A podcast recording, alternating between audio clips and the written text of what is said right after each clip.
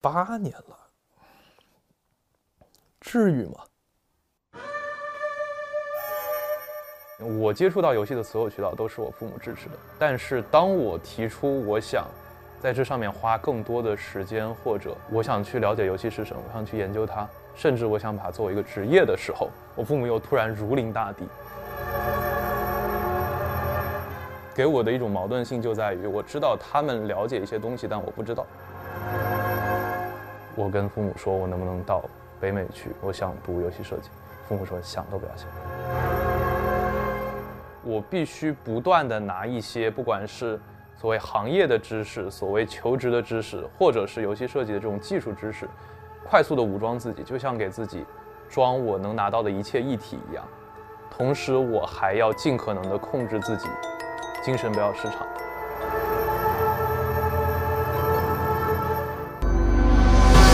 平时就住这里，然后呃，一般我想休息的时候，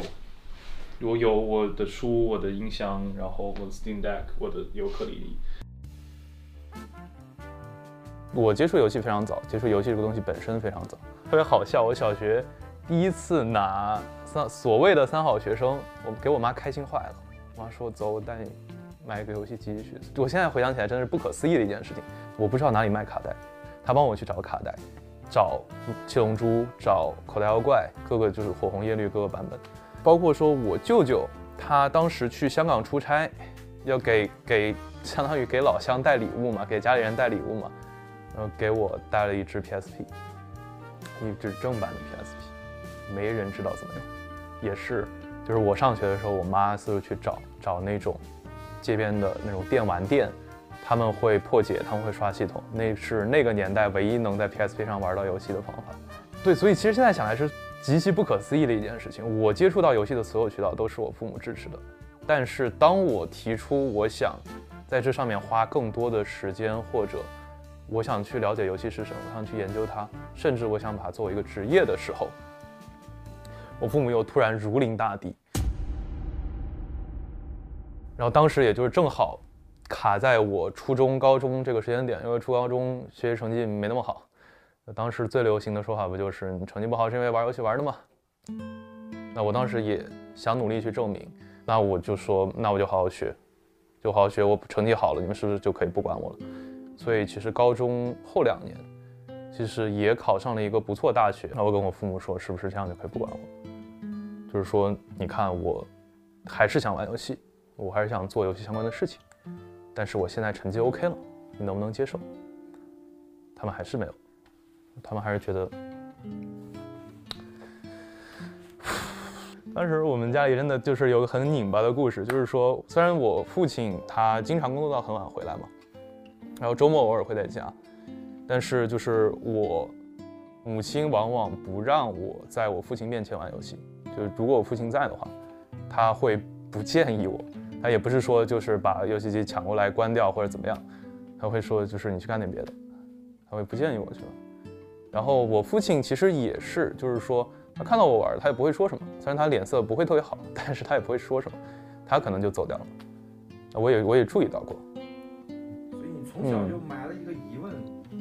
是。变变成你从小做这个解谜解谜游戏，对我真觉得就啊，游戏是这么恐怖的东西吗？我不觉得。我高中毕业是一七年，我印象里，其实从高一的时候我就在关注纽约大学开游戏设计本科的第一年，就是就是一五年还是一六年，反正就是我高一高二那年，所以我当时其实就盯准了我。为就是申请这样的专业，虽然现在看来还是很不成熟，肯定肯定够不上，肯定也录不了，但是至少我主观上我为他做了大量的准备。但是就是申请海外大学是需要申请费的，而这个申请费当时我作为高中生无论如何肯定出不起，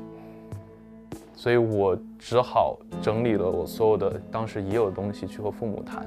说我能不能去。海外，因为当时中传，我印象中传其实还要再过几年才开，国内才出现了，呃，游戏设计专业，但其实也是数字媒体专业，它当时还没有完全叫游戏设计专业，所以我唯一能了解到的相关的专业教育就是在海外。我跟父母说，我能不能到北美去？我想读游戏设计。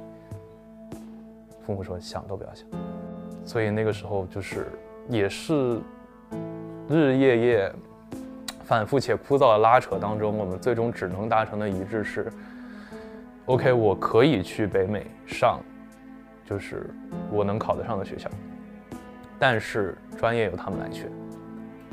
所以他们最后选择了当时长辈都非常看好，就是也非常流行的经济学。然后研究生他们给我选好了去商学院读管理，想都不要想，想都不要想，想想想想想想都不要想。所以当时那段时间我就特别迷茫嘛，就我我完全处于一个有力没处使的地方，就是我当时也正好处于叛逆期。然后我有大量的积蓄的情绪也好，或者我的迷茫也好，我不知道该去攻击谁。就这种不理解，就是我一直带到了大学。然后大学遇到了一个，就是我现在依旧觉得，就是虽然没什么联系，但是对我而言非常重要的一个朋友。他母亲是一个比较有名望的心理咨询师、心理治疗师，其实有一些些区别。所以就是他也是学心理专业的，他也有相关的一些资料等等。然后我会觉得这样这个东西很有趣，就是第一反应肯定是单纯的有趣，我感兴趣。然后后续的话，其实是慢慢发现它可以用来帮助我去理解我和父母之间到底出了什么样的问题，然后我到底是什么在驱动我去，就是因为有些时候我也会迷茫，为什么我会对游戏这么着迷？难道真的是被家长说中了吗？我真的是成瘾了吗？我也会好奇。那么成瘾它是一个心理范畴的专业名词，怎么算成瘾？我是不是可能会自测，或者说可能真正了解过后会发现，OK，我其实做的都是呃所谓健康的心理状态下的一些决定或者说行为。所以其实我看就是首先肯定不是父母所说的成瘾，其次就是说。有关于父母反对我，也是在这个学习过程当中，我才慢慢意识到，可能不是说他们天性要反对我，或者他们没有理由就是跟我作对，他们只是说有他们的经历，让他们刚巧在这个状态下做出了这个抉择，所以也是后来驱动我单纯的从和他们对抗，就我自己偷偷的往明面上可以学你帮我挑的专业，我可以去你选的学校。但是我私底下要偷偷做游戏，变成了我可以拿出来跟他们正常的谈。我想去了解他们对游戏是怎么看，他们为什么要做出这样的选择。当时流行一种说法嘛，尤其是应届生里会说，你只是喜欢玩游戏，你不是喜欢做游戏。所以当时我自己拉了一批对游戏感兴趣的人，各种各样的背景，但是大家都是大学生，大家都没有相关的经验，我们组在一起看一看，我们能否把我们对于游戏设计的想象和理念。落成实际的东西，所以说那个时候开始下定决心说我们去做作品吧，我们去做一些实际的东西。我可能可以向父母证明，就是说我不是玩票的。然后对这个的话，就是二二年我们的作品就是得到了最高的荣誉吧。我们当时也特别惊讶，也很很很担心我们能不能配得上这个奖。也是我机缘巧合下遇到了另一个另一个合伙人，到现在我和他关系都特别好。然后他有一个特别，我认为特别特别美妙的世界观和一个故事的构想，叫《永恒甘露》。然后他当时在 GWB 独立游戏大赛的年度评选当中是最佳视觉的提名，然后后续七月份的呃 Indie Play 年度独立游戏大赛中是最佳学生作品的。第一名是那个时候，我拿着我的奖，我的奖状，我去和我父母，就是约了个时间，我们在家里坐下来，我说想好好谈一谈，说你看我能做自己的，当然用他们能理解的话，我说我能做自己的产品，这产品是受到很多无论是玩家也好，还是行业内资深的一些老师们、前辈们也好，他们是认可的，现在够不够？他们还是说没到时，还是说先别跟我们谈这个，你先把学上完。那，那那就把学上完呗，那那就把学上完呗。提到赛博朋克，大家会想到一本书叫《神经漫游者》，我也特别喜欢那个故事。然后它的作者威廉吉普森也被认为是赛博朋克文学的创始人和集大成者。然后《全息玫瑰碎片》是他的一个短文集，我特别喜欢这个翻译，就是说它是各个花瓣的碎片拼接而成的。我就是前段时间，其实是二二年，哇，不知不觉《赛博朋克：边缘行者》已经是两年前的番剧了。里面有一个角色叫 May，就是是他们黑帮的老大，是我最喜欢的角色。我感觉当时我就特别想他，就是说我必须不断的拿一些不管是所谓行业的知识、所谓求职的知识，或者是游戏设计的这种技术知识，快速的武装自己，就像给自己装我能拿到的一切一体一样。同时，我还要尽可能的控制自己，精神不要失常。我真的特别害怕，我有一天醒来，突然跟父母说：“哦，游戏真的不赚钱，那我不做了，我去，我去做养老吧，我去做医疗吧，我去做家具吧，奢侈品、快销。”就是这个可能是我更害怕的，我不是不能做。就我，我当然不只是拿拿奖跟他们去说，我也跟他们去说，就是说。你看，我遇到了一群我很认可也愿意信任我的朋友。就我其实没有说特别注重游戏本身，因为他们也我也没有期待他们理解。我说的都是说，你看我们做了一个做了一个游戏叫《永恒甘露》，我们得到了奖项，然后我们有一个组织，大家互相之间关系特别紧密。我在外面就是有有点那种感觉，就是说跟父母说我在外面过得很好，我有很好的朋友，虽然你们可能不认识，你也可能不认可。但是我们之间关系真的很好，然后他们最后觉得说，还是就是小打小闹，就总结来讲就是小打小闹，就是说他们问你们啊，那你们你们这个产品上页面有多少关注啊？我说我们在 Tap Tap 的页面有三点九万的关注，然后评分是九点九，然后我们我们的视频在 B 站有二十多万的播放。然后他们他们跟我说，就是我给你算高的百分之五十的转化率，你这个游戏一一款游戏定多少钱？三十块钱，那就是三百万。三百万够你在上海付一个首付吗？你靠一个一个作品三百万，你想你又想去上海生活，你又想去上海工作，你上海租一辈子房子吗？当时我就突然也没话说，就是就是那种。就突然真的是就是脑子一片空白了，就是说他们完全不关心，或者说完全没有在和我讨论游戏这个东西，他们在说的好像是另一个维度的事情。就当时确实也没话说。那我说行吧，那你们能认可一份工作，你们能认可一份正式工作，一份全职，我就去做一份全职。这样我业余做什么，你们就不用管了吧。又回到上海，然后拿了一份正职，而且做的就不再是怎么说呢，就是不再是纯执行的工作了，就是其实是比较高的岗位了。当时就是跟父母说，OK，你完全不关心游戏，你也完全不了解这个行业，没关系。呃，你看，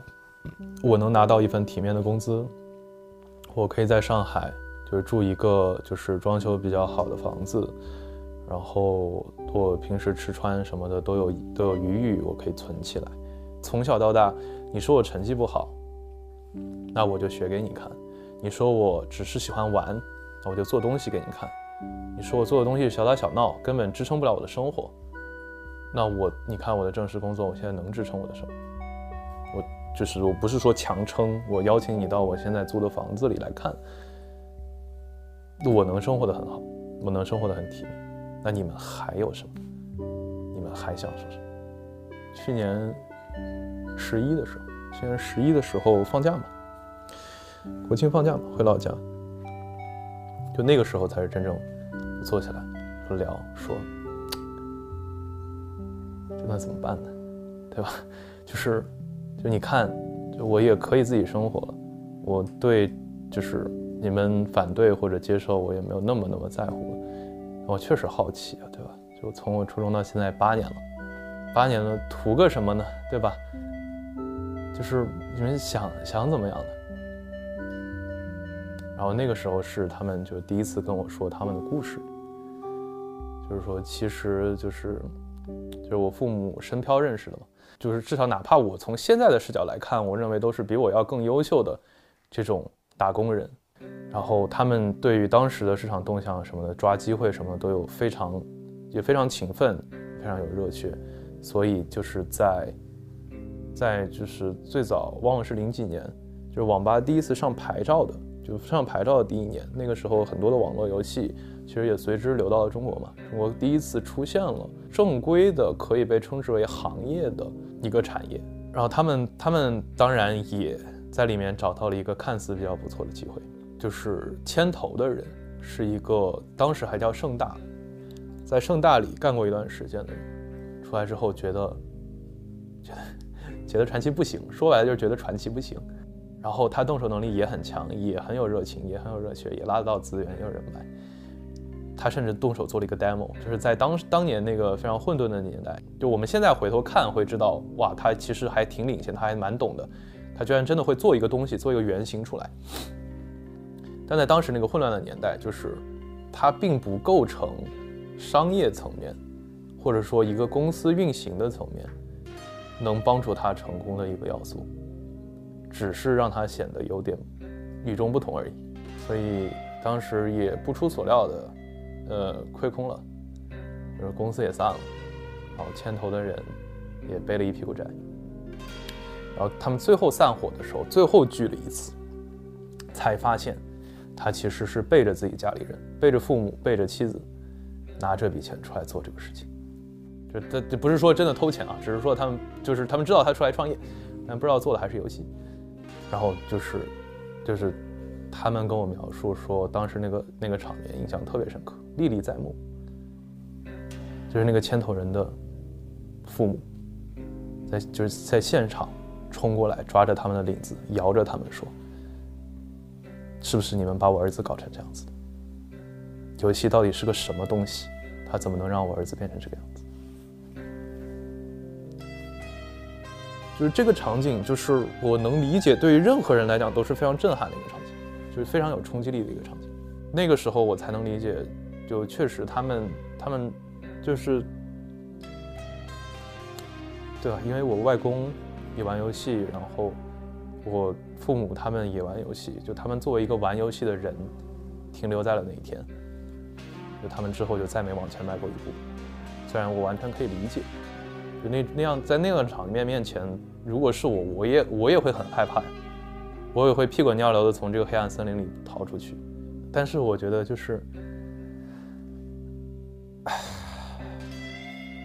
八年了，至于吗？就就我我因为这种困惑或者对于答案的追求走了这么远，我从一个可能只是一个报菜名只会报菜名列自己游戏的一个玩家一个小孩，变成了一个可以兼顾学业和游戏平衡的学生，变成了一个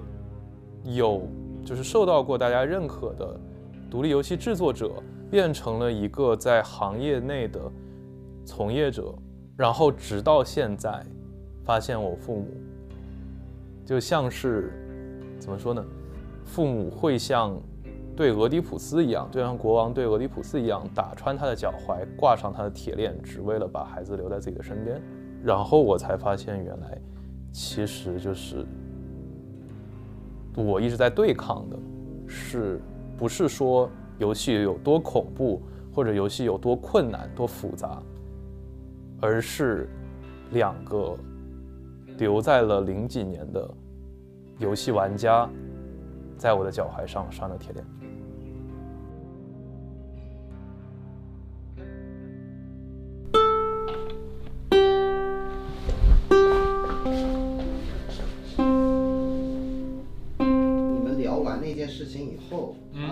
后面对你是什么看法？对你做这件事什么看法？